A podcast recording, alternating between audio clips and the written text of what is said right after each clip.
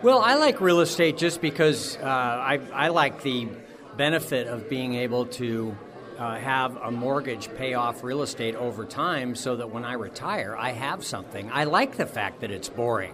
I want to be able to be uh, entertained and travel and do a lot of things in my retirement, and that boring investment of real estate allows me to do that. Welcome to the Creating Wealth Show with Jason Hartman. You're about to learn a new slant on investing, some exciting techniques, and fresh new approaches to the world's most historically proven asset class that will enable you to create more wealth and freedom than you ever thought possible. Jason is a genuine self made multimillionaire who's actually been there and done it. He's a successful investor, lender, developer, and entrepreneur who's owned properties in 11 states, had hundreds of of tenants and been involved in thousands of real estate transactions. This program will help you follow in Jason's footsteps on the road to your financial independence day. You really can do it. And now, here's your host, Jason Hartman, with the complete solution for real estate investors. Welcome to episode 1294, 1294. Today, our guest will be Hernando de Soto and he will be talking about the mystery of capital. I think you'll find this to be a fascinating interview. And he is joining us today from Peru. I visited Peru a couple of years ago and uh, found it to be a very interesting place. They are in the midst, I just read about this uh, maybe yesterday or the day before, they are in the midst of a constitutional crisis over there. So, uh, a lot of crazy stuff going on with their government. Hopefully, that'll all work out well. It's interesting, though, you know, when you go around the world and you talk to people and you read the media from different countries and, and different outlets, and of course, nowadays with global communication system, it's all becoming so much more homogenized. It used to be really different. I mean, I remember the first time I went to Europe as an adult, uh, at age maybe 22, I guess.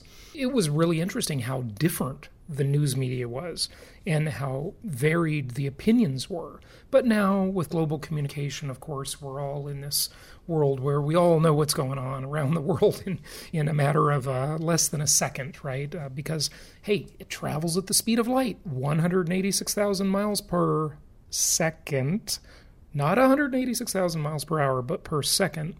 That means light can travel around the Earth seven times in less than one second. Pretty darn amazing, huh? So these views, in some ways, they've become more uh, homogenized as, as news proliferates and media proliferates. But at the same time, we're all sort of trapped in our own echo chambers, too. And so the internet serves up what we already believe, what we already click on, and we see that stuff over and over again. So we've got to guard against that because uh, we don't want to, as I have said for many years, we don't want to become too much like ourselves. In other words, we want to be open to other ideas, right? As people. This especially happens with, I hate to say it, but hey, you know, as we get older, we all get a little more set in our ways, right? And by the way, that's reminded because I have a birthday this week, which, by the way, years ago I asked, I said, hey, if I've impacted your life in some way, uh, make a little video and stick it on YouTube and tell me about it. I'd love to hear it. Or come on the podcast. We'd love to have you. Always appreciate that. And uh, that would be the best birthday gift ever is if uh, if you did that. And you know, we should play some of those from several years ago when I asked people to do that. And thank you for all of you who did that. That was that was really nice. Makes me really uh, want to keep doing what I'm doing here. So I appreciate that. You know, you got to motivate. You got to motivate the, the host of the show sometimes too, right? It's not just about me motivating you. Hopefully, I'm doing that if I'm doing my job.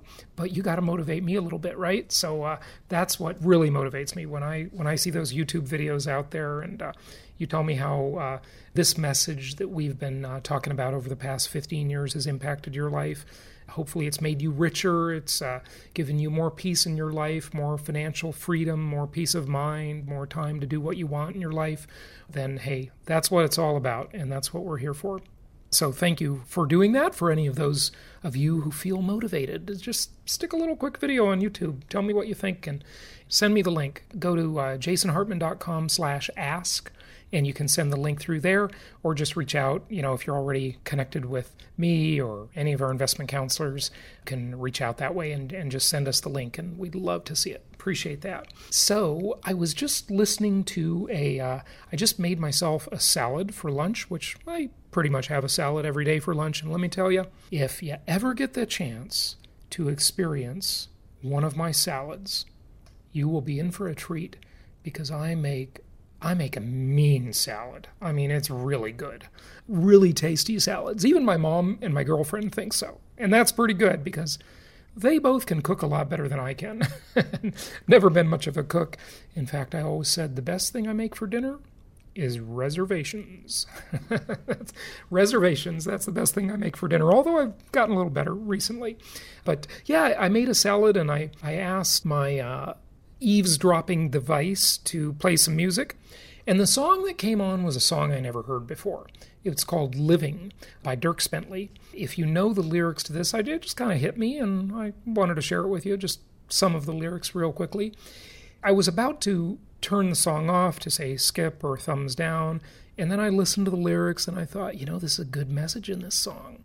He said, uh, This morning I got up at 601 walked out and saw the rising sun and I drank it in like whiskey. You know, those country guys, they like to drink their whiskey, right? I saw a tree I've seen a thousand times, a bird on a branch, and I watched it fly away in the wind, and it hit me. It's a beautiful world. Sometimes I just don't see it so clear. Some days you just breathe in, just try to break even. Sometimes your heart's pounding out of your chest. Sometimes it's just beaten. Some days you just forget what all you've been given. Some days you just get by. Some days you're just alive. Some days you're living. Some days you're living. And you know, it reminded me when I first moved into the, the house I'm in now, I've told you that story, and I would walk the dog around in the morning, and you know, there's some nature here, and it's it's kind of nice. And I can't say I'm like any giant fan of nature or anything, you know, but I really try to notice and I guess what inspired me to do this is is after um, finishing for the second time the very famous old book Walden by Henry David Thoreau. A couple of years ago was the last time I went through it. It's just amazing how we obviously all of us, I know I do it, we tend to take for granted what's right in front of us. When you just start to really notice the detail about what you see and hear and you notice nature around you. I mean, when I would walk around in the morning, and of course now it's normal, so I don't notice it, right? That's really bad. You want to guard against that. You want to constantly notice and, and try and appreciate and be grateful for all of these things. But I would notice how the birds sing in the morning. I'm, I'm an early riser, so I'm, I'm up early. How they sing in the morning, how they communicate with each other, and the environment and how they fly. And, you know, I would notice how the birds would go in the water in the lake and then they would um, come out and they'd be on a tree branch or just on the grass or wherever and they'd spread their wings with their back to the sun just so the sun would dry their wings off. And they would just stand there like that for the longest time. One time I, I, just stood there and I watched the bird, and it was just wings just spread out, you know, standing there just for quite a long time, kind of sunbathing, you know. It's just really amazing, you know. Notice those little things. That's the, the thing to do, you know. Notice those little things. Also, uh, wanted to mention to you that the guided visualizations that we've been playing on Saturday for several months now, we are going to move those off of the Creating Wealth show and they're going to move to their own feed. So if you're not into it, or you know it's in the middle of your binge listening to a bunch of episodes and you don't want to be interrupted by a visualization because hey you're you're not in the in the right mood or the right place you know you're not relaxing where you can really take it in. And if you're driving you shouldn't be listening because that might not be safe. So we're going to move that to a separate feed for you. And we will, of course, uh, share that new link and where you can find that. That'll be its own podcast with a completely separate feed, and it will come off of Saturday. So we will be taking that off. It will not be in the Creating Wealth show. Of course, the old ones will just stay there where they are. I guess we'll just leave them up. But uh, we will repost the old ones and then add all the new ones so they're in chronological order on a new podcast feed. And we'll let you know about that. Okay. And one more announcement before we get to our guest. By popular request, and thank you for those of you who suggested this idea, we are making it possible for people who only want to come or only have time to come to a property tour just outside of Orlando, Florida. That is the day before Profits in Paradise, uh, the conference, before that conference starts. So you can come just to the property tour only if that's all you have time for. And I hope you'll stay for the whole weekend, but hey, we wanted to offer it for you. And that'll just be $97. And that's on Friday, the 25th of October and it'll start at 11 a.m. It includes the uh, transportation to get you to the properties, and it'll include a lunch. And uh, you can go look at properties. And hey, hopefully, if you just come to that, you'll decide whatever you've got going on that weekend, you need to cancel it so you can be at Profits in Paradise because we're looking forward to a, uh, a fantastic two day conference that weekend. Of course, you can find out more about all of this stuff at jasonhartman.com. Don't panic. The property tour link is not up there yet. You can't sign up for just that quite yet. We'll get it done here in the next several days and we'll announce it. But uh, you can definitely mark your calendar because if you want to, if you're only available on Friday the 25th and you want to join us for that tour, you will be able to do that. Okay? So that is it for the monologue portion of the show. Let's get to our guest. I think you'll find this interview to be very interesting. So Here's Hernando. It's my pleasure to welcome Hernando de Soto. He is founder and president of the Institute for Liberty and Democracy. He is also best-selling author of The Mystery of Capital: Why Capitalism Triumphs in the West and Fails Everywhere Else. He's located in Peru and uh, meets with world leaders to discuss how to institute property rights in their countries. I think you'll be fascinated by this interview. Hernando, welcome. How you doing? I'm doing fine, Jason. Thank you very much for interviewing me. Good to have you. Are you in Lima? I am in Lima indeed. Fantastic. I was in Peru about, oh, maybe three years ago. Fascinating country, fascinating place. It's kind of interesting that you're talking about this topic in Peru, you know, a developing country. Did you grow up in Peru or are you from somewhere else? Or uh, tell, tell us about that. I was born in Peru. My family moved in from uh, basically the Basque part of uh, Spain 420 years ago. So we've been around for some time. you certainly have. Well, in your book, it is quite interesting, by the way, you've got some interesting chapter heads. And I'd like to just start at the beginning and ask you what are the five mysteries of capital?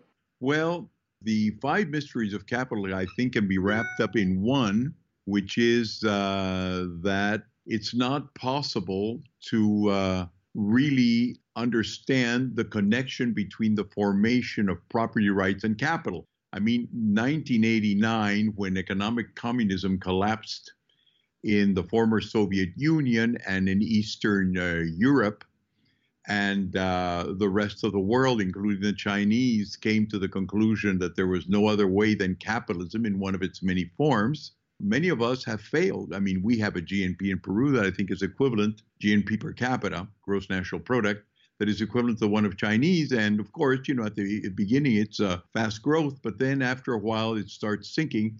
And nobody realizes that it's not possible without private property because generally, Western countries like the United States take it for granted, consider it individual freedom, the right to be protected.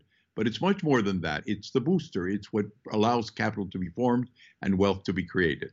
Also, of course, it doesn't only create wealth, it solves problems. If you look at the world today and you ask yourself why you have a rivalry with China, it's because China is now investing and most of the uh, resources, uh, natural resources, those that are renewable as well as those that are not renewable, uh, make that your country is uh, concerned about that. You're not only concerned about the fact that, for example, in Peru, they now are the majority shareholder of the mines of Peru and have displaced the United States. And that happens in many countries throughout uh, Latin America. On the other hand, your president just said that he wants to buy Greenland. So the question is, why do all these people want to buy property in developing countries and yet have a hard time defending that property once they're there because there are rebellion against oil fields in, uh, for example, the Middle East, which force you to keep a large amount of your troops there. There are issues about what you can do with uranium, especially if it's extracted or bought by Iran. So you see, property rights are a current issue. We just don't ever think about them as property rights, or rather, Americans think of it rather as a real estate dealer. But it has a lot to do with worldwide politics and who rules and who within a country rules. Mm-hmm. Just the rich or do the poor get a stab at it? Okay, right, right. The title of the book is interesting. Why does it fail everywhere else, uh, as you say in the book? There are various reasons. One of the first ones is that I don't think I know of a country that is able, once a, a market economy sets in and everybody has found that that's the best way to play the game, that we'll accept that just a few people in a country actually have property rights, or rather, as uh, I learned from Americans, property rights is composed of uh, a uh, bunch of sticks, right? It's not just one property right. You have the right to buy, you got the right to sell, you have the right to mortgage. In other words, it's composed of a variety of rights. That's why it comes in plural. Now, what happens in many developing countries is that the kind of people that have a right to uh, use their property to guarantee credit, uh, to pledge uh, what they own against investment, uh, to uh, use it as a credential for whatever purposes there is uh, to be identified at the Securities Exchange Commission. We find out that in most developing countries, it's probably not more than 5, 10, at the most 30% of the population. Those are the ones, of course, who can add value or as Marx would have said, surplus value, and extract value from their, their assets because they can make them function in various fields and therefore give them various uses and therefore various sources of income. Now, when you are in a developing country and you see that the system has only actually reached a small part of the population, the other 70, 80, or 90% get very angry over time. Oh, sure they do. And bring the system down. And the socialist argument, which is capitalism doesn't work because it only helps the poor, as Marx would have said, then chimes in and then the system collapses. Did you misspeak in that last statement? You said capitalism only works because it helps the poor. Did, did you mean to say that? No, I didn't mean the other way. Capitalism. Excuse me. Then I made oops, snafu. uh, the what I then uh, what I meant was capitalism only helps the rich. Right, right. That's what the socialists would say. But the interesting yep. thing about it is that the cognoscente, right, in all of these countries where you've got either a high degree of socialism, communism, or just an outright dictatorship of sorts, those people are always the rich, right? They're they're the helped the most. I would argue that in the in the freer capitalist system, that uh, certainly there are rich and poor, but at least the poor have a chance at becoming rich. In the other systems, they they don't have a chance, right? Because they're just not ever going to play in the game. It's like the insiders on Wall Street, right? The people who run communist China or uh, run you know whatever Russia is nowadays. It's sort of hard to tell, um, but but at least what it was in the so under the Soviet Union, right? They're the insiders. They're the people managing all the capital. For people to think, for the Marxist ideology to think that they're somehow going to be generous with it is crazy, and it's been proven throughout history that they're they're not. They're very selfish uh, with the capital and those resources, aren't they?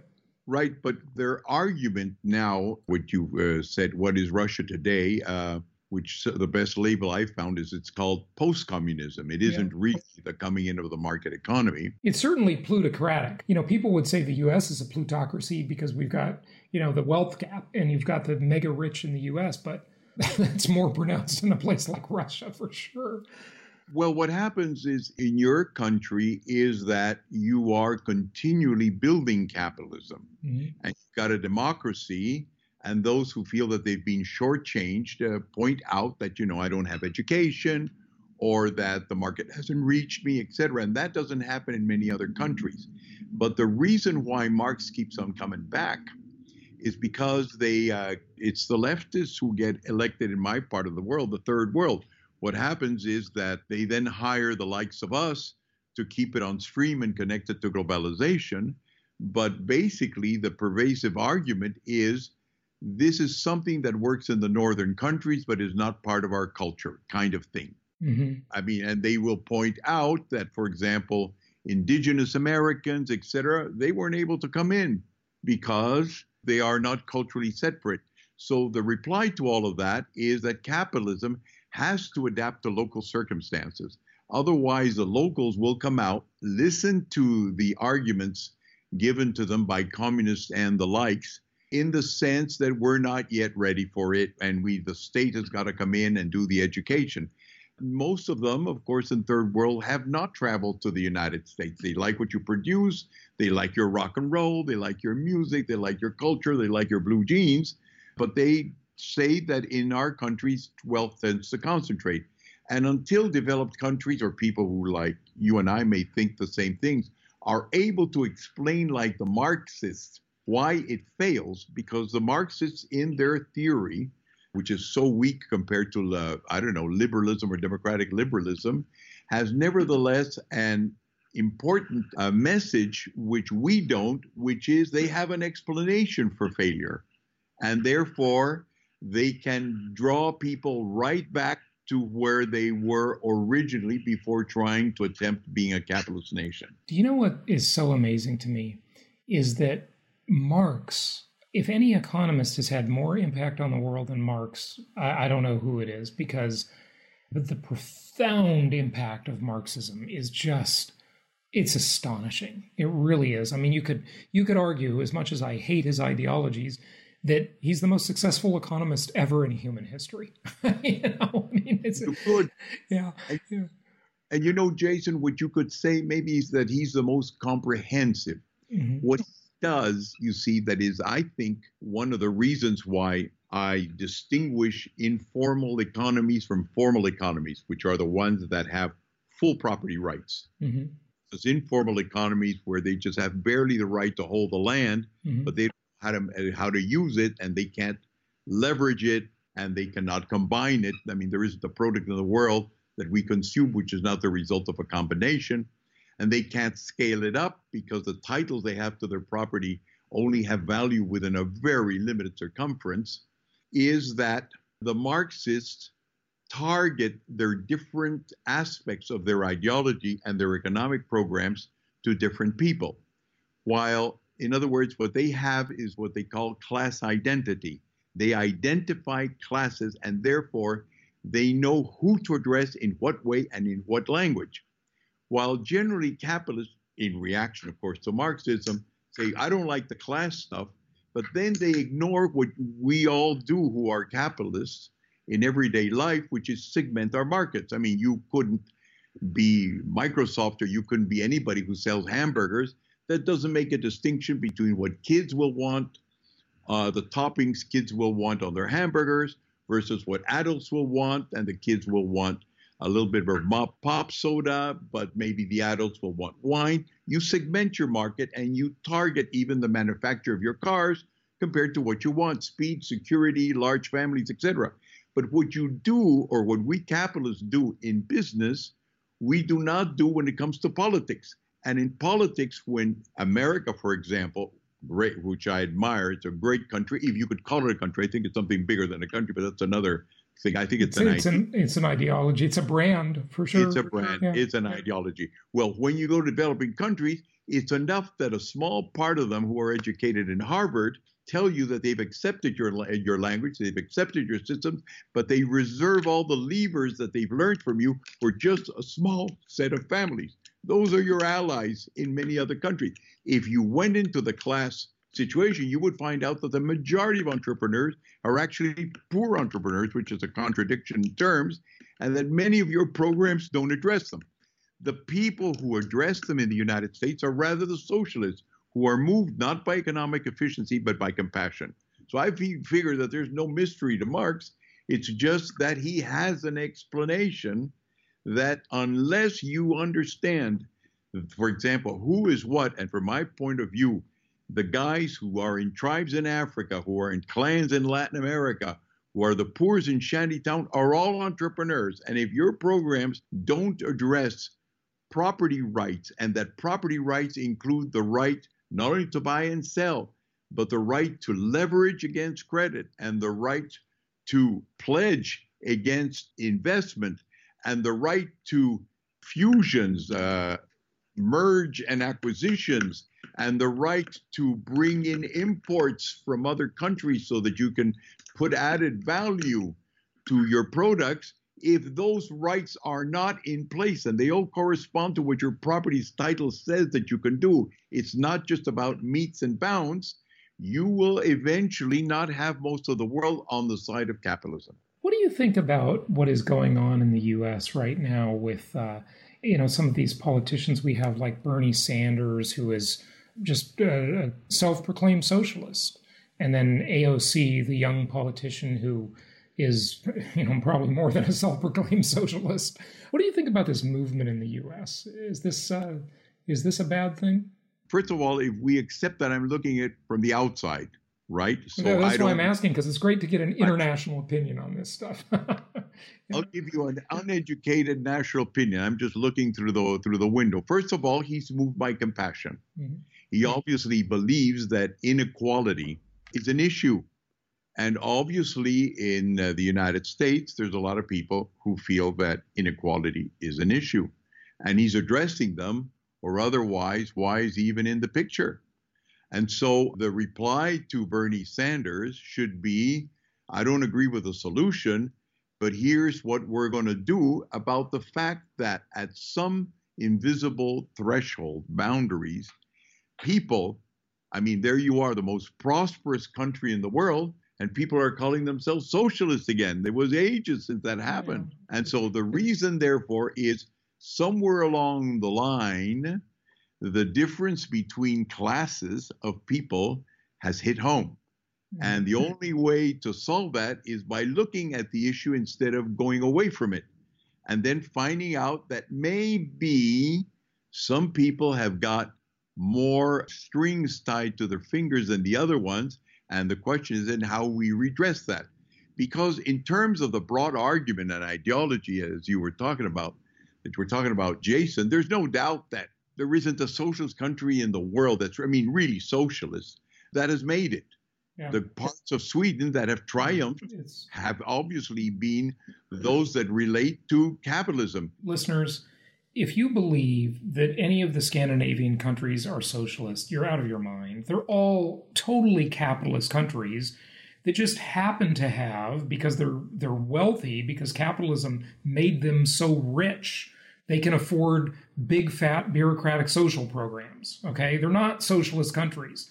It's just crazy that people think that. It's such. Uh, anyway, and and their big bureaucratic social programs don't work very well either. That's the other thing. You know, that's the, another myth. But go ahead with what you're saying. Yeah.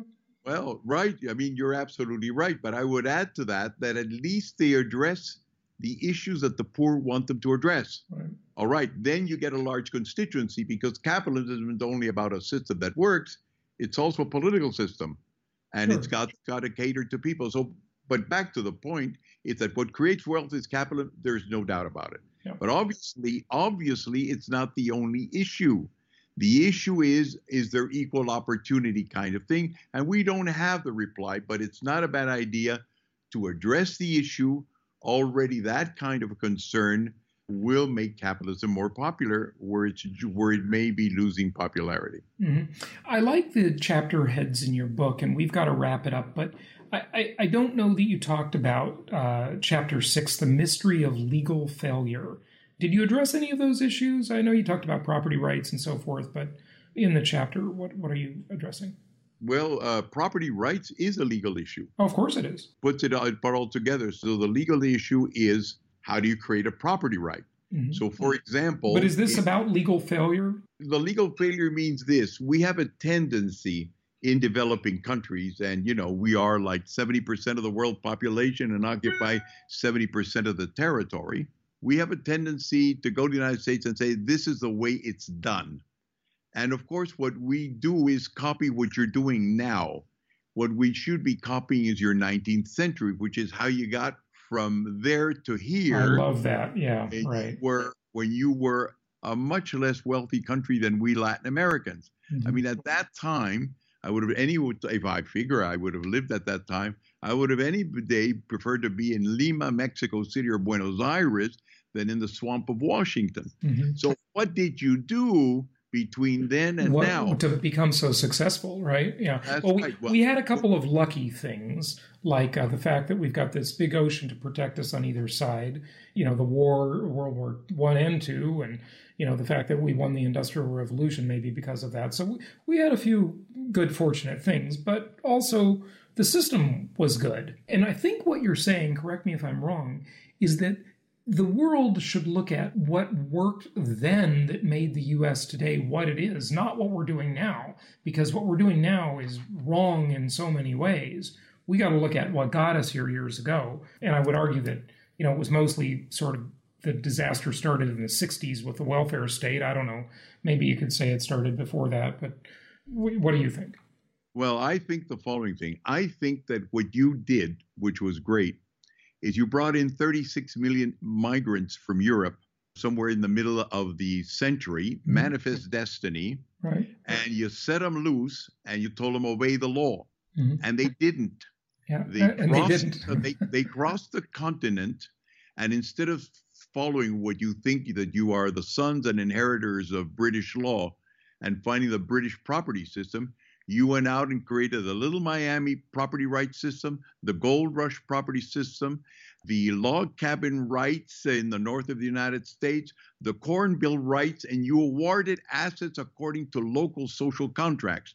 32 times uh, your Supreme Court went and said these are illegal rights, and 32 times your Congress said that's the ingenuity of the American people and then you fought it out like in your cowboy films, but your legal system was born from the bottom up.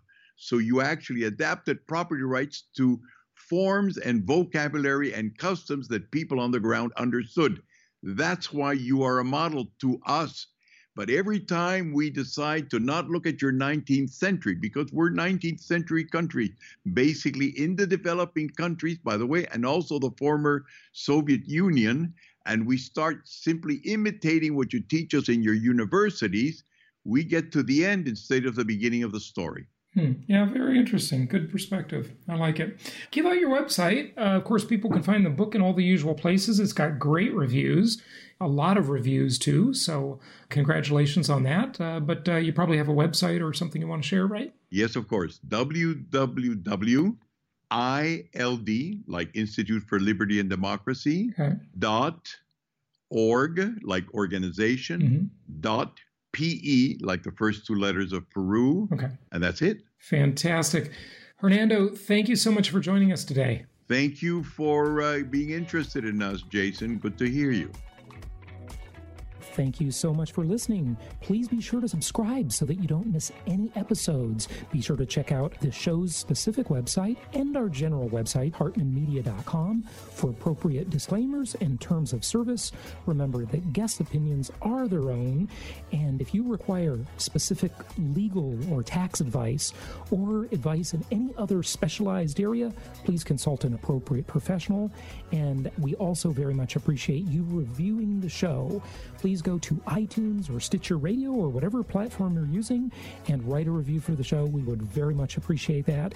And be sure to make it official and subscribe so you do not miss any episodes.